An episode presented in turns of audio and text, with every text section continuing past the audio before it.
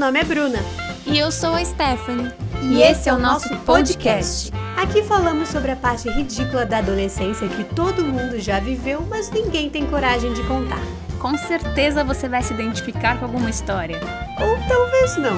Toda sexta-feira tem episódio novo pra te fazer rir de umas besteiras e trazer um pouquinho de leveza pra sua semana, né? Ah, e segue a gente no Instagram, arroba não pode contar com Demudo e vem fazer parte dessa nostalgia. Mas ó, não, Não conta, conta pra pra ninguém, ninguém, tá? Vamos começar pelo começo? Tá falando, oi pessoal. Não, vamos começar pelo começo mesmo. Tipo, oi gente, tudo bem? Eu sou a Stephanie. Eu sou a Bruna. E na real, que isso aqui tudo começou bem antes da, dessa loucura que a gente tá vivendo. E através de uma conversa, né? De Instagram, de kkk, kkk, nostalgia, nostalgia. A gente, na verdade, percebeu que as nostalgias eram muito parecidas, é uma palavra boa. É, não, eu acho que... A ideia do podcast surgiu realmente dessa conversa que a gente teve no Instagram, porque eu tava falando de, de gringos que eu conversava no Omegle em 2013, que vieram puxar assunto comigo, tipo, esse ano. E a Stephanie começou a complementar um assunto sobre caras que surgem do nada, mandando mensagem quando você não. quando- mensagens que não são pedidas exatamente. E aí uma coisa levou a outra e a gente começou a falar sobre causos da nossa vida que aconteceram enquanto a gente era jovem, né? Nessa grande Essa fase é adolescência, né? A juventude. E aí eu lembro que eu peguei o meu. eu tenho um monte de diário aqui em casa, né? Então eu lembro que É, eu eu peguei também. os meus diários e falei, mano, eu tenho uma história muito parecida. E a gente foi, tipo, trocando um monte de figurinha. E aí a gente começou a ter essa ideia de, tipo. Meu, será que tem algum canal que, que fale sobre essas histórias? Porque todo mundo tem essas histórias meio babacas de adolescente e. E a maioria não conta, né? Porque é muito trouxa. Tem Porque umas... vamos, vamos combinar, né? Não, porque realmente não são histórias de se orgulhar, né? Porque é, É. período da adolescência, não é uma coisa de, de Super! você agarrar e falar que é sua personalidade única. Naquela época a gente vivia essas coisas e se sentia o, o chorume, né? Se sentia meus... O ó do Borogodó. O ó do Borogodó. Me sentia tipo a pessoa mais escrota, babaca do mundo e olho, hoje eu olho pra trás e penso, tipo, pô, eu era escrota e babaca, mas pô, foi engraçado. Pô, pô, eu era divertida, meu. Era escrotaça, excluída, não tinha amigos, mas pô, eu era até engraçada. Tinha Pô, eu Tinha umas coisas que eu fazia. Ferradíssima, Quero- inteirinha cagada, mas ó, a minha, o meu bom humor sempre teve aí, ó. Vou ter que levar ele pra tentar fazer alguma coisa que me renda al- algum certo lucro. E aí a gente teve essa ideia e falou, meu, precisamos fazer isso, vamos colocar pra funcionar. E aí, obviamente, que não conseguimos fazer, porque vida e trabalho, né? E a gente sempre deixa os nossos projetos pessoais em último plano. Ah, e também um pouco de autossabotagem, né? Eu acho que essa quarentena nos sabota muito. Nossa, muito. E acabou que nunca tiramos do papel. E aí agora estamos tirando. Então, assim, eu tô muito emocionada. Quase chorando. Caralho, que emoção. É, e esse primeiro episódio é uma apresentação pra vocês, pra saber mais ou menos como é a gente e, na verdade, já começar com uma das primeiras histórias que a gente estava compartilhando e, e sabendo também de outras pessoas, né? Eu acho que essa história que é a do primeiro episódio, na verdade, foi a história que desencadeou toda a ideia, né? Foi tipo, você me contou essa história e eu fiquei tipo, velho, as pessoas precisam ouvir essa história. Não que seja eu, tá? É uma É, não, amiga foi- minha. Você me passou a história, mas. Uma Não amiga vamos, não minha. vamos dar nome aos bois, né? Não, por favor. Então, assim, você me contou essa história, eu falei, meu, as pessoas precisam ouvir. Pessoas... Eu lembro que eu contei pro meu namorado na época, tipo, mano, olha o que a Stephanie me contou. Desculpa, Stephanie. Mas eu espero que vocês achem engraçado, porque se vocês não acharem engraçado e eu tá, tipo, rachando o bico, tipo, pô, é uma história muito engraçada. E vocês não acharem engraçado. vai Tipo, o podcast ele é criado pra contar essa história e ninguém acha graça. Não, mas é sério. O que acontece é o seguinte, pra gente começar a conversar sobre esse tipo de história, a gente tem que debater sobre a educação sexual, sobre a questão da pornografia na nossa juventude, entendeu? Do acesso a essas informações que as pessoas buscam. Mais pela ausência da educação sexual do que ela, exatamente, né? Porque eu mesma não tive na minha época de juventude. Não, eu tive, você não tá entendendo. Eu lembro que na minha escola foram mostrar como que funcionavam as coisas e fizeram balão. tipo, assopraram, mano. O instrutor lá Uma assoprou pra... É, menina! Na aula, tava ensinando, era uma aula sobre. E aí ele... Entendeu? Eu lembro uma vez, uma professora tava ensinando sobre, e aí tinha uma. Eu não sei quem aqui já assistiu Glee, mas tem uma professora lá que é, uma- ela, é a Holly, que ela entra pra falar sobre sexo com, o pessoal do Glee. E aí eles, ela faz assim: vamos fazer uma demonstração com o pepino? E aí ela segura o pepino. E eu e meu amigo, na época, a gente foi. A professora tava falando e a gente gritou: vai ter demonstração com o pepino! Na minha época era, era famoso aquele vídeo do. Ai, que susto! Mesma coisa, encostou, ai que susto. Eu amo o Ai Que Susto, é um dos meus vídeos preferidos. Massageia, massageia. Uh, ai, que susto! Eu acho que é uma grande aula sobre sexo anal. É uma grande aula. Eu acho que é, essa é uma grande aula. As conversas com a Penélope também eram grandes aulas na, na MTV. Nossa, aquelas conversas, tipo, 11 e meia da noite, as pessoas ligavam, tipo, eu dei o cu, será que vou engravidar? E aí eu... E ela toda, tipo, no sofá, tipo, ah, querida, pelo amor de Deus. Luan, você não tá feliz arrombando seu vizinho? Ai, ai, delícia, delícia. Multishow, né? Multishow meia-noite era uma loucura. pra- Multishow Meia-Noite era hit, né? Eu acho que... Era, era aquela coisa meio tipo, Era, era, era secreto, Multishow Meia-Noite eu fechava, eu fechava, eu não, né? Mas a- a- os jovens fechavam as portas do quarto, colocavam no mudinho. Às vezes só um pontinho de volume, assim, pra dar um Só pra um ver se clima. tinha alguma coisa realmente ali. Só né? pra gerar um climinha. E aí, a minha, eu não sei você, mas a minha mão ficava no controle no botãozinho do voltar, sabe? Porque se a Assim, porta abria, eu voltava pro Nickelodeon. Voltava na Disney. Nossa, o meu, o meu tinha fixo. Ou era, ou era Disney Jetix. Tinha Jetix também. Jetix. Era a hora que passava Padrinhos Mágicos. E os, e os olhos arregalados, porque eu ficava assim, ó. O ouvido aberto, né? Pra ouvir passos, né? Meu, acho que eu nunca, nunca explorei tanto os meus cinco sentidos. Nossa, era, o um momento muito bom aberto, pra explorar. O, o ouvido muito atento, assim, tipo, pra ouvir porta abrindo e tal. É, não era assim, um olhão pra ver assim, eu sentia aqui. E eu ficava assim, bem atenta a todas as entradas que Exato. podia ter. Eu ficava assim, Entrada de ar, assim. qualquer coisinha que existisse, Alerta. um pernilongo pousou no sofá, eu já... Era um negócio... Já mudava o canal. Eu não, né? O Eu não, né? O jovem, o jovem, o jovem brasileiro que assistia muito show meia-noite. Mas aí, na minha época, quando eu eu comecei a ter contato com esse tipo de conteúdo, eu era muito jovem. Eu tinha 11 anos, literalmente. Eu tava descobrindo a vida, né? Faz um tempo.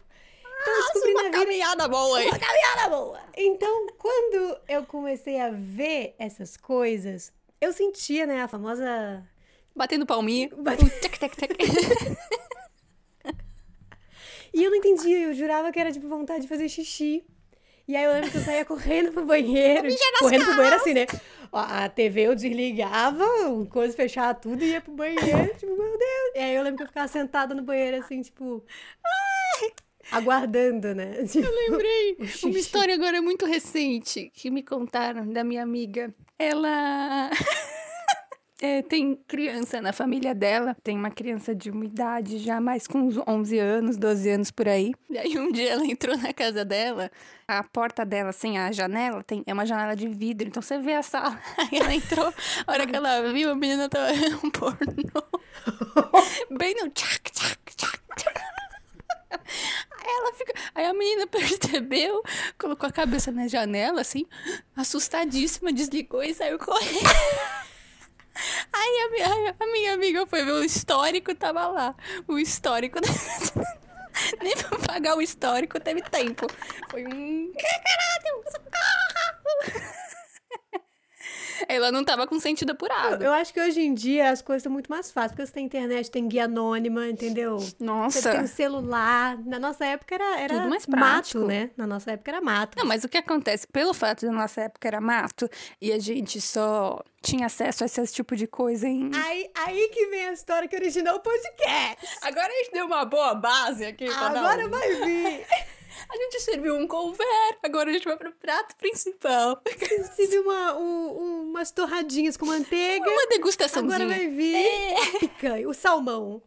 É, a, a coisa, né, a- a- o, o sexo e tudo mais é uma coisa muito, muito mal falada, né, muito explorada somente na pornografia, espelhada, né, somente na pornografia, nas mulheres de pornografia, que a gente sabe hoje em dia que já até apareceu, né, vários dados bem pesados sobre isso, sobre o peso da pornografia e sobre a indústria, né, que é uma indústria que fatura muito a custas de produtos bem pesados e tudo mais. Não, e fatura muito a custa de saúde mental, né, também. Então. Sim, E é uma coisa muito louca, que é uma discussão, é uma discussão de hoje em dia mesmo. Como a pornografia é um malefício para a sociedade, não só por interferir na, na saúde mental das mulheres que trabalham com isso, mas por estabelecer padrões irreais, né? O homem que consome pornografia tem uma ideia completamente distorcida do que, que é o Sim. sexo real. Sim, isso interfere na vida do homem, isso interfere nas sexualidades, entendeu? De tanto do homem, tanto da mulher. Sim. E inter- ah, interfere em tudo. Tudo, tudo tá interferindo. Se você consome, pare agora. É, esse é um alerta. Alerta, pare de consumir pornografia. Mas, o que acontece? Na nossa época, né? Na nossa época, adoro, adoro me sentir uma idosa. Era tudo mato, né? Então a gente, a gente caçava isso porque achava que era a única fonte que, que era pra você ter um conhecimento e tudo mais. E esta pessoa, ela consumia. Só que o que acontece? A mulher em pornografia, ela acaba sendo tendo um consumo de produtos, né? Tem só essa coisa falocêntrica envolvida. Nunca ela só, ou quando tem ela só, também tem uma coisa falocêntrica envolvida do Do vibrador. Isso, de tudo, assim. Então, essa pessoa pensava, pô, pra eu poder fazer alguma coisa aqui, tem que ter um, um geringonço? Tem que ter um, um coleguinha. Que que é isso? Ok, Ok, topo. ok, top. Essa pessoa pensou: não, tá bom, vou arranjar um coleguinha, tranquilo. Qual era o coleguinha que ela tinha? Ela tinha um celular, né? Só que assim, o bom dele é que ele tinha uma, função, uma função potente pro som. Então, assim, o som dele era muito bom. E tudo mais. Vantagens.